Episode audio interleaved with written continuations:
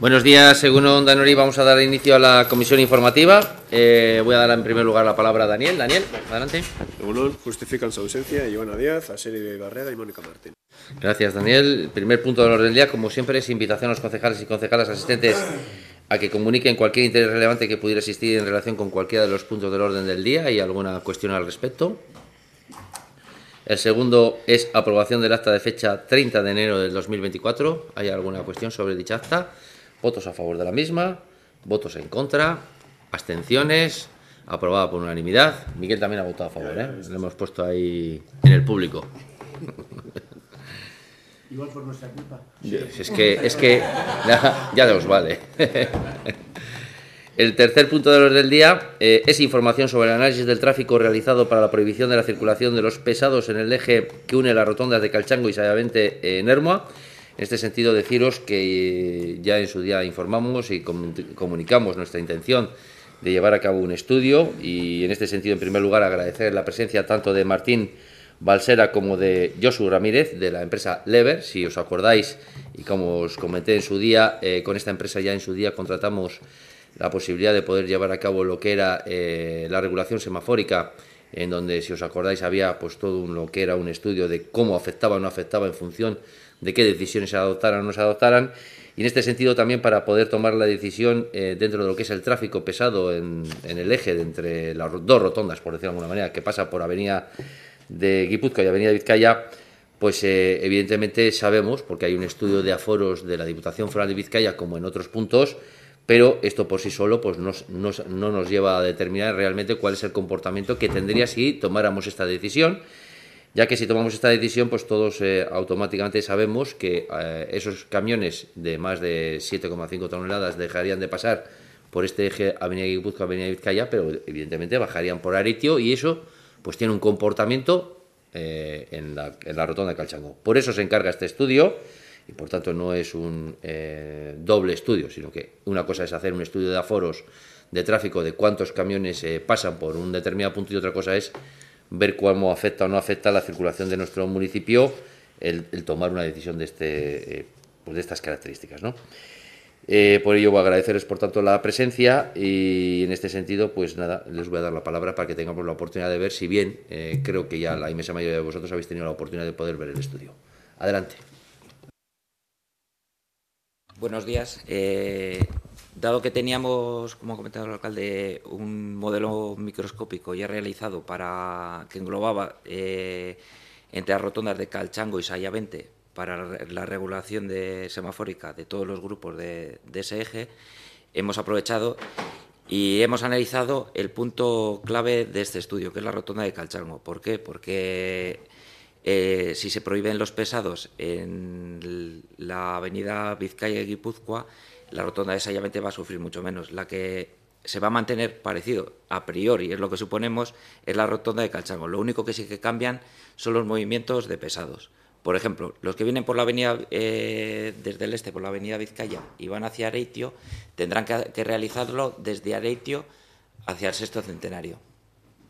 Eh, y los que vienen, por ejemplo, también desde la avenida eh, Vizcaya hacia Searcale, pues lo, realizarán desde Aritio. Y los movimientos de salida, pues eh, al contrario, desde Sexto Centenario hacia la avenida Vizcaya tendrán que ir hacia Aritio y desde ese Arcale hacia la avenida de Vizcaya tendrán que hacerlo hacia Aritio. Eh, la preocupación era si con este cambio de estructuras de, de regiones de espina en la rotonda... ¿No? Digo que la preocupación por parte de los técnicos municipales era si modificamos la estructura de recorridos de los vehículos pesados dentro de la rotonda de Calchango, si vamos a tener algún tipo de afección a la capacidad del tráfico, si se van a hacer colas y tal, porque se, eliminan los movimientos desde la avenida Guipúzcoa, pero vamos a seguir teniéndolos eh, en, otros giros, como ha explicado Martín.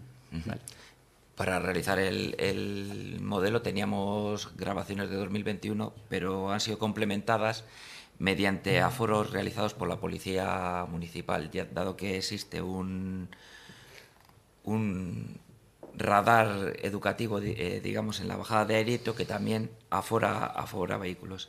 Nos han trasladado una semana entera de, esos datos y nos hemos quedado con las peores puntas las cuales hemos utilizado para mayorar nuestros tráficos. Hemos subido todo un 15%, puede estar un poco por encima de lo que es la realidad, pero así nos mantenemos del lado de la seguridad y vamos a estar tranquilos en cuanto al estudio de tráfico. Además, eh, hemos contado en los vídeos qué pesados serían se, se trasladarían, ¿no? Y en 2021 nos salía entre entrada y salida en la punta matutina unos 30 vehículos a la hora. Luego, eh, unos, unos 30 pesados que están circulando por la avenida Guipúzcoa susceptibles de, o sea, verse afectados por la prohibición. En esos 30 pesados no incluimos ni autobuses ni los camiones de reparto habituales de los comercios del entorno que evidentemente van a seguir circulando por, porque hacen esa distribución. Pero los vehículos eh, pesados de porte que se verán afectados por la prohibición, ¿cuántos eran? Pues en el 21 eran 30 a la hora en este, en este eje de Avenida Guipúzcoa. Ese 30 a la hora, si lo mayoramos, o sea, si calculamos esto al día, ¿cuánto es? Pues nosotros no tenemos el registro de todo el día de cuántos pesados pasan, pero según aforos de la Diputación en entornos industriales, dicen es en torno al 6-7%, ¿vale? El total de los vehículos pesados de un día en una hora son como un 7%. Pues si lo levantamos, esos 30 que salían aquí llegarían casi a 400. ¿No? Luego a petición Pero de- eso es muy elevado porque ese porcentaje no se cumple igual en un polígono industrial que aquí. O sea, sería como un máximo de un día. Eso es. Luego, a petición del, del técnico eh, municipal, también realizamos otro conteo en noviembre de 2023 para ver cómo ha podido variar y tal, y además son días diferentes. Y sí que bajó el, el número de pesados, bajó hasta 14, 14 a la hora, que eso mayorándolo, pues nos saldrían unos 200.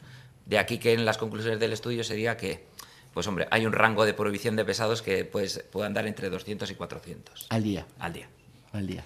Nosotros luego en el análisis de tráfico que hemos hecho con el modelo de simulación lo hemos hecho sobre el supuesto peor. Supongamos que son esos 400 a los que les modificamos el recorrido, ¿vale? O sea, esos 30 a la hora a los que les modificamos el recorrido para ver si provoca una afección de colas en la, en la rotonda.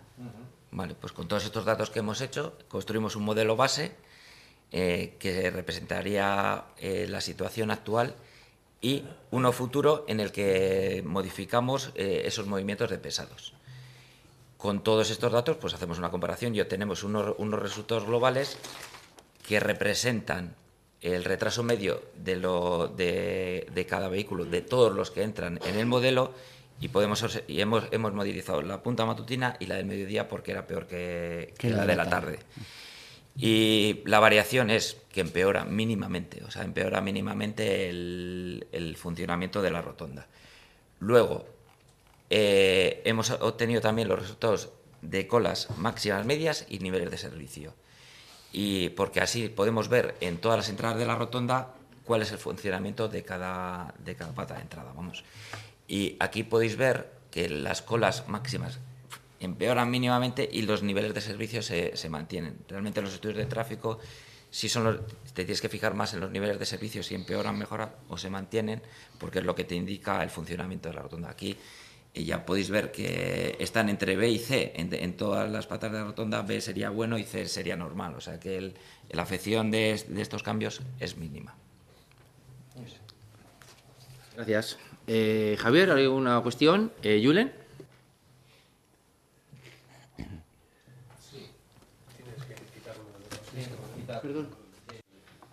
Nada, eh, Egunon, sí, agradecer la, la- explicación.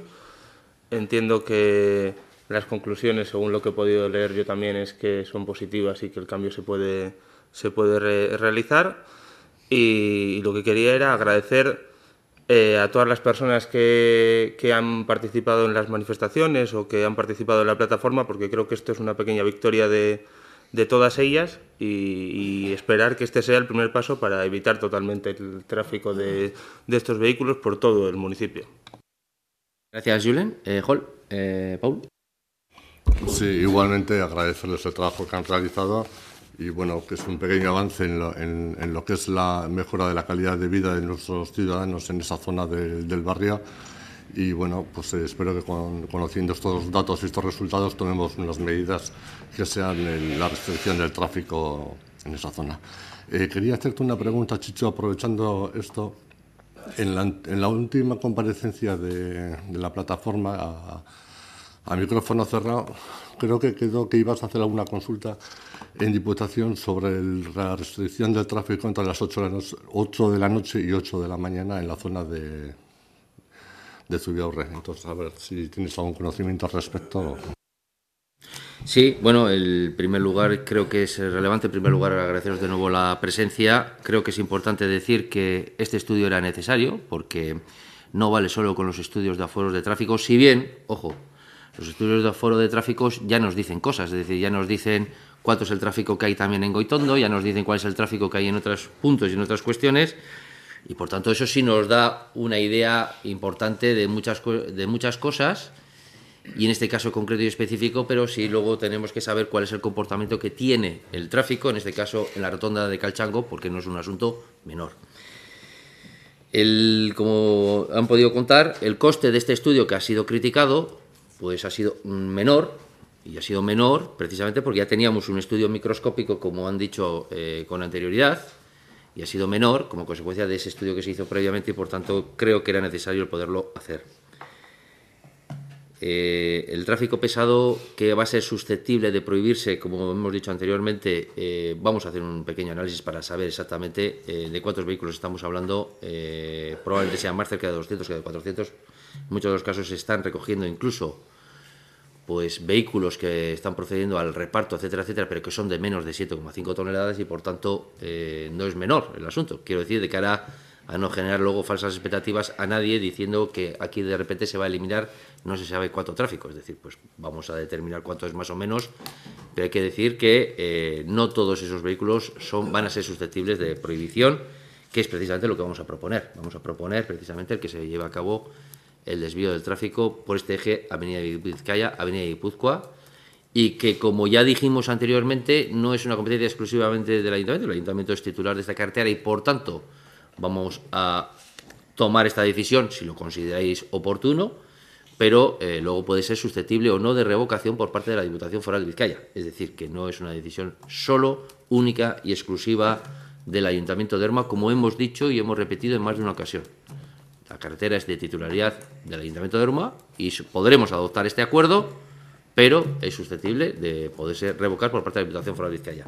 Situación para distinguir de lo que sería el paso por sexto centenario, donde hemos dicho más de una ocasión y seguimos reiterando, para no mezclar los asuntos, que es eh, una, parte importante de ese tramo, de Dirudi para arriba, siempre llamamos Irudi para que nos entendamos, de Dirudi para arriba, es eh, de titularidad de la Diputación Foral de Vizcaya y, por tanto, ahí no es una decisión que podamos adoptar el Ayuntamiento de Erma, sino que lo que tenemos que, es, que solicitar, como hemos hecho, a la Diputación Foral de Vizcaya para que lleve a cabo dicho estudio, recogiendo las diferentes alternativas. Yo ya lo he planteado de diferentes alternativas, si podría ser por horarios o no horarios. Es una cosa que tiene que plantear y que tiene que hacer la Diputación Foral de Vizcaya y por tanto seguiremos solicitando y seguiremos eh, pidiendo que se lleve a efecto. Y en cuanto sepamos algo, sin duda, os lo comunicaremos. Decir con ello, en cualquiera de los casos, que eh, por supuesto todos sabemos desde el inicio cuáles fueron las manifestaciones y en dónde se centraba la problemática, y las manifestaciones y la problemática es sexto centenario y ese Arcale, y seguimos eh, teniendo esa problemática. Desde luego la solución definitiva de todo esto va a ser, sin duda, que finalice la variante, y en ese sentido ya existen compromisos y acuerdos para que se pueda llevar a efecto. Y en cualquiera de los casos, esta es una reivindicación y una solicitud de la plataforma que se ha hecho a posteriori. Eh, yo tengo que decir que vivo en la avenida de Puzcoa. Mm, yo, desde luego, nadie me ha reclamado, nadie me ha pedido, no digo que no fuera una problemática, pero a solicitud, en este caso, de la plataforma para que estudiemos esto, no hemos tenido ningún problema para estudiar todo esto. Pero, desde luego, el motivo de las manifestaciones no fue el tráfico pesado que pasa por la avenida de Guipúzcoa ni la avenida Vizcaya. Si bien se ha solicitado y a partir de que se ha solicitado, se ha solicitado, se ha estudiado, se ha visto cuál es el comportamiento que hay en la rotonda de Calchangó y por tanto, pues vamos a proponer que se desvíe el mismo. y desde luego vamos a seguir trabajando porque realmente eh, exista una solución. La primera piedra para que se diera una solución a todo esto es la primera fase de la variante. Todos y todas los que venimos, vivimos en la avenida de Puzcoa, lo que hemos vivido durante muchos años eran pues atascos muy relevantes, muy importantes, atascos de horas, atascos al mediodía, atascos a la tarde, de tráfico que de tráfico no solo pesado, de, de tráfico de todo tipo que realmente se atascaba en la avenida de Guipúzcoa con todas las consecuencias que ello tenía y desde luego hoy la avenida de Guipúzcoa no tiene absolutamente nada que ver con lo que eh, desgraciadamente estuvimos viviendo durante muchos años y que desde luego la solución fue la primera fase de la variante. Una primera fase que es imprescindible y necesaria para poder desarrollar esta segunda y esta última, es decir, tanto lo que pasa por esto centenario como por Sarcale, lo digo porque alguien podría pensar que eh, tenemos que decir que si no se hubiera desarrollado la primera fase y se hubieran desarrollado las posteriores que ahora mismo están planteadas, lo que hubiera sucedido también en la práctica es que buena parte del tráfico que en estos momentos, gracias a la primera fase, ya no pasa por Hermoa, pues hubiera seguido pasando, desgraciadamente, por estas fases. ¿no? Y por tanto, era necesaria todo. La variante de Hermoa era necesaria todo, la primera fase y las fases que ahora mismo están proyectadas y que desde luego van a ser una realidad con unos eh, plazos y fechas concretas, de las cuales, por cierto, iremos informando. Eh, Javier. Paul. Pues nada, agradeceros vuestra presencia y, si os parece, para el próximo pleno propondremos este desvío.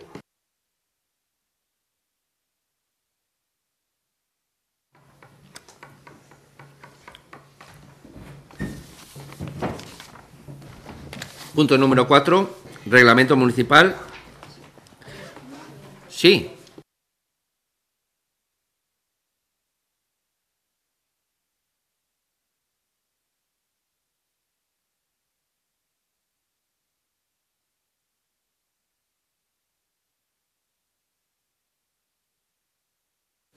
Y luego creo que es bueno también, no lo hemos dicho y creo que merece la pena decir, el hecho de que se lleve a cabo la prohibición no significa que camiones que lleven a cabo el reparto, ya sean pesados o no pesados, si tienen que hacer un reparto dentro de ese eje, van a poder entrar.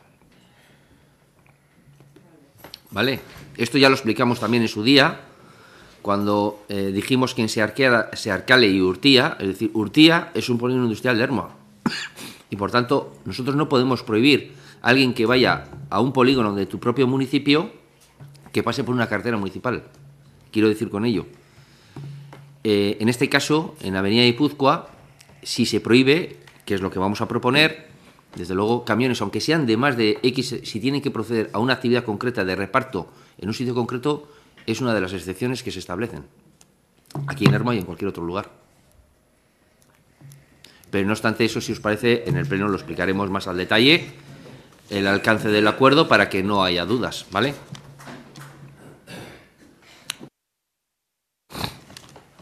El siguiente punto del orden del día, reglamento municipal para la regulación del uso del euskera en el Ayuntamiento de Hermoa.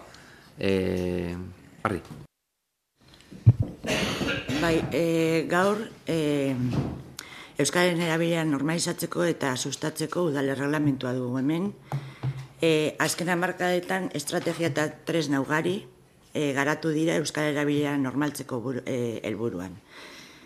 E, Euskara sustatzeko eta normalizatzeko udale reglamentuak aukera bide berri bat eskaintzen du normalizazio politikak indartzeko eta udalerriaren realitatean aldaketak sortzeko borondate politikoak eragin behar du administrazio zein gizarte mailan jarduteko eta arautzeko moduak. Udale reglamentua arau izatera izaerako esparru dokumentu bat da. Toki administrazioa gaitzen eta behartzen duena.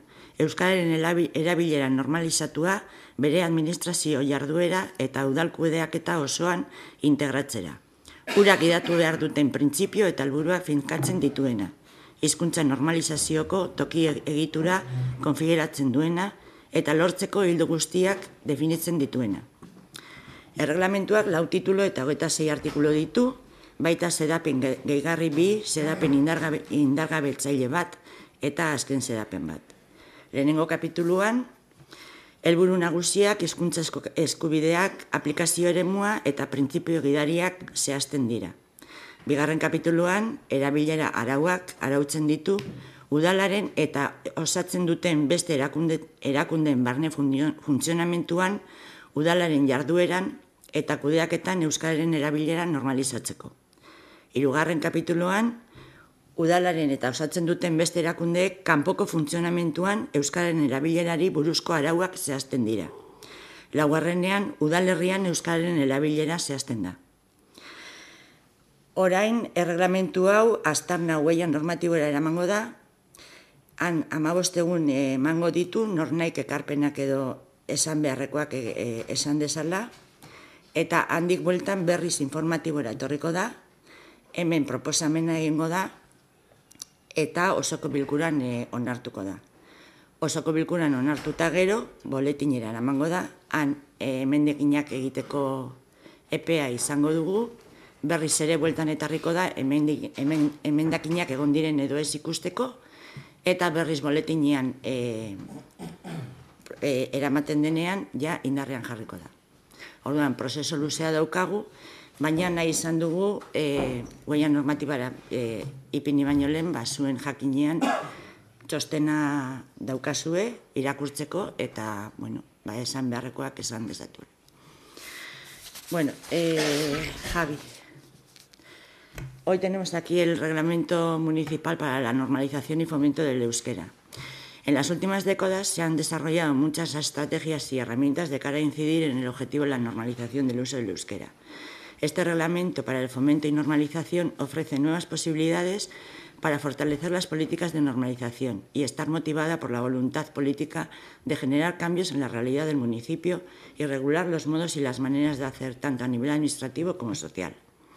Es un documento marco que faculta y obliga a la Administración local a integrar ese uso normalizado del euskera en toda su actividad administrativa y de gestión, fijar principios y objetivos, configurar estructura local en normalización lingüística y definir las líneas principales de eh, intervención para su logro.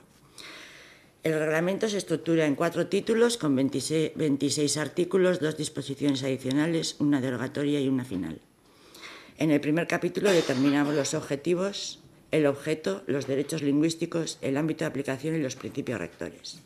En el segundo se regulan las normas de uso del euskera en el funcionamiento interno y de las entidades que lo integran para normalizar el uso en la actuación y gestión del ayuntamiento. En el tercer capítulo se detallan las normas de uso del euskera en el funcionamiento externo del ayuntamiento y las entidades que lo integran. En el cuarto se detalla el uso del euskera en el municipio. Ahora el, el, reglamento se dará traslado a vía normativa durante 15 días para que cualquiera pueda decir lo que, lo que crea que tenga que decir referente al reglamento. Posteriormente lo volveremos a traer a comisión informativa se aprobará en pleno, se llevará al boletín con su consiguiente plazo de alegaciones, se volverá a traer a comisión para, por si ha habido o no ha habido alegaciones, volverlo a aprobar, llevarlo a pleno, volverlo a publicar en el boletín para que se ponga para su puesta en vigor. Entonces, antes de, la, de plantearlo a la huella normativa, tenéis el reglamento para que lo podáis ir leyendo.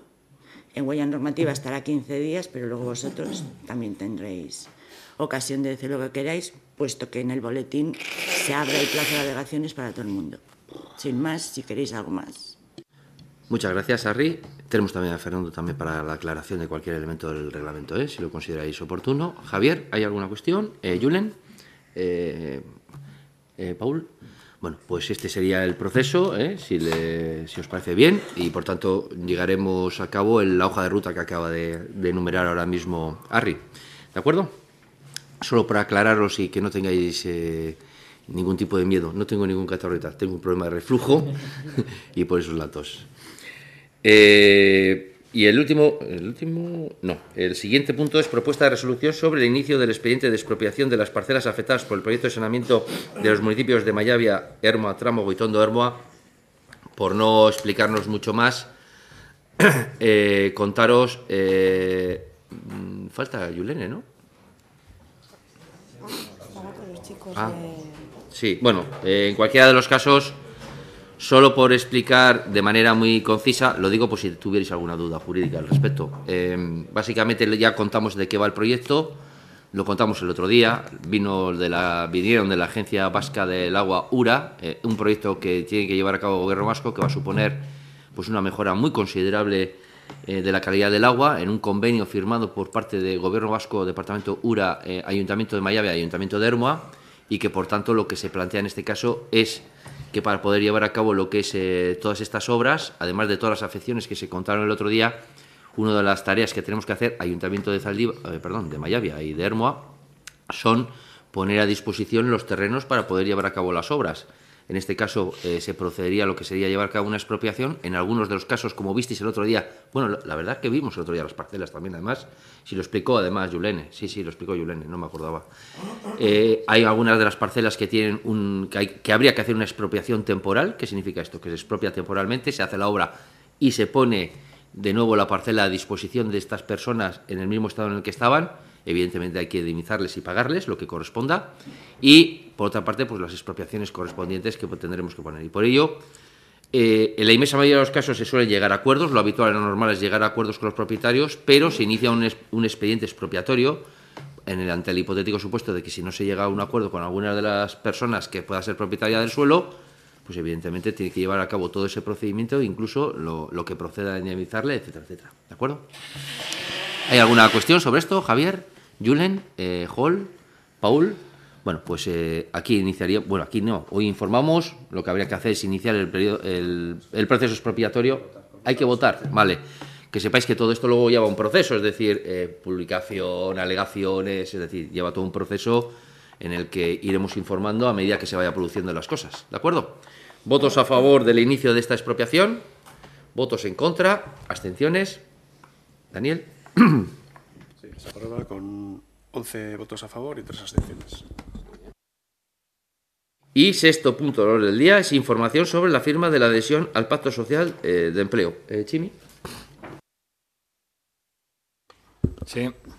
Bueno, la semana pasada ha tenido lugar el acto protocolario de la firma de adhesión del Ayuntamiento de Hermo al Pacto Social por el Empleo, firmado entre el Departamento de Empleo del Gobierno Vasco y los agentes sociales. Todo ello fruto de la Mesa del Diálogo Social, con diez compromisos ya palpables desde largo tiempo dentro de nuestra política municipal de empleo, tales como promoción de una actividad sostenible, responsable y competitiva que cree y mantenga un empleo digno e inclusivo. Incorporar en el mercado de las relaciones laborales un modelo comprometido con el diálogo social.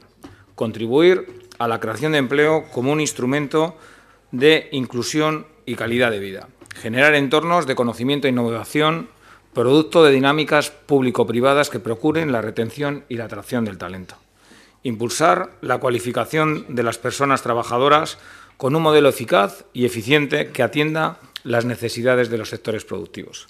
Impulsar un mercado laboral que atienda a su vez también las necesidades de las personas con mayores dificultades de acceso al empleo. Atracción, integración y formación de personas procedentes de otros territorios para responder al reemplazo generacional. Desarrollar una alianza intergeneracional y de políticas públicas para la gestión social del envejecimiento y la economía de los cuidados. Promocionar y promover una igualdad efectiva de hombres y mujeres en el mercado laboral, en el acceso, mantenimiento del empleo y la conciliación corresponsable. Y por último, el desarrollo de la ley de empleo vasca entre todas las instituciones y agentes sociales, incorporando la perspectiva de empleo digno en las políticas públicas. El trabajo que se ha realizado históricamente y que a día de hoy se sigue realizando por parte del Gobierno municipal en el apartado de empleo es un claro ejemplo de estos objetivos donde priman los programas para personas con mayor dificultad para el acceso al empleo, priorizando personas en situación de paro de larga duración y mujeres, que son el sector con mayor porcentaje de paro en nuestro municipio, según eh, nos indican todos nuestros informes mensuales. La pregunta que muchas ciudadanas y ciudadanos estarán haciendo en relación a este pacto y la Ley Vasca de Empleo es en qué se va a traducir para la ciudadanía de Hermoa.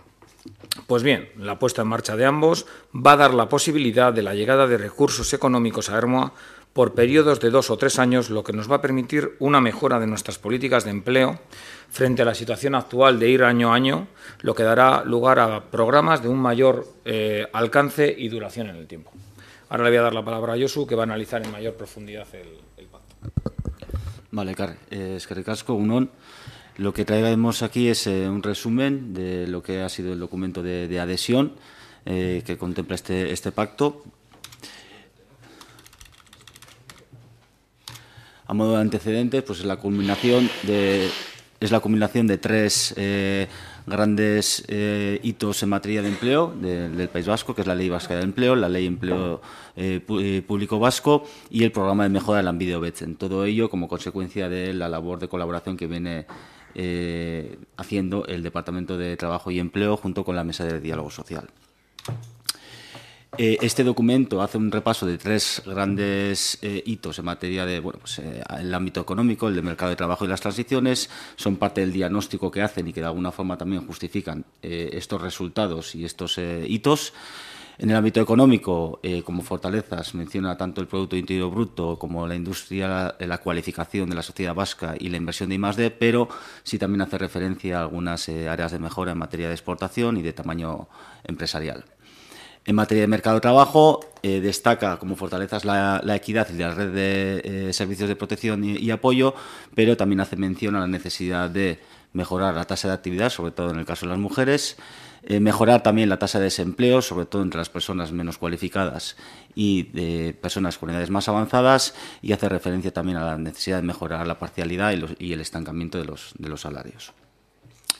En materia de las transiciones, bueno, eh, realmente todo, prácticamente todo el planeta nos eh, enfrentamos a tres grandes transiciones, la demográfica sociosanitaria, la tecnológica digital y la climática energética. Estas transiciones, obviamente, pues, eh, van a provocar y están provocando cambios que generan incertidumbres, pero también pues, generan oportunidades y en la actualidad sí se detecta un desajuste entre la oferta y la demanda de empleo.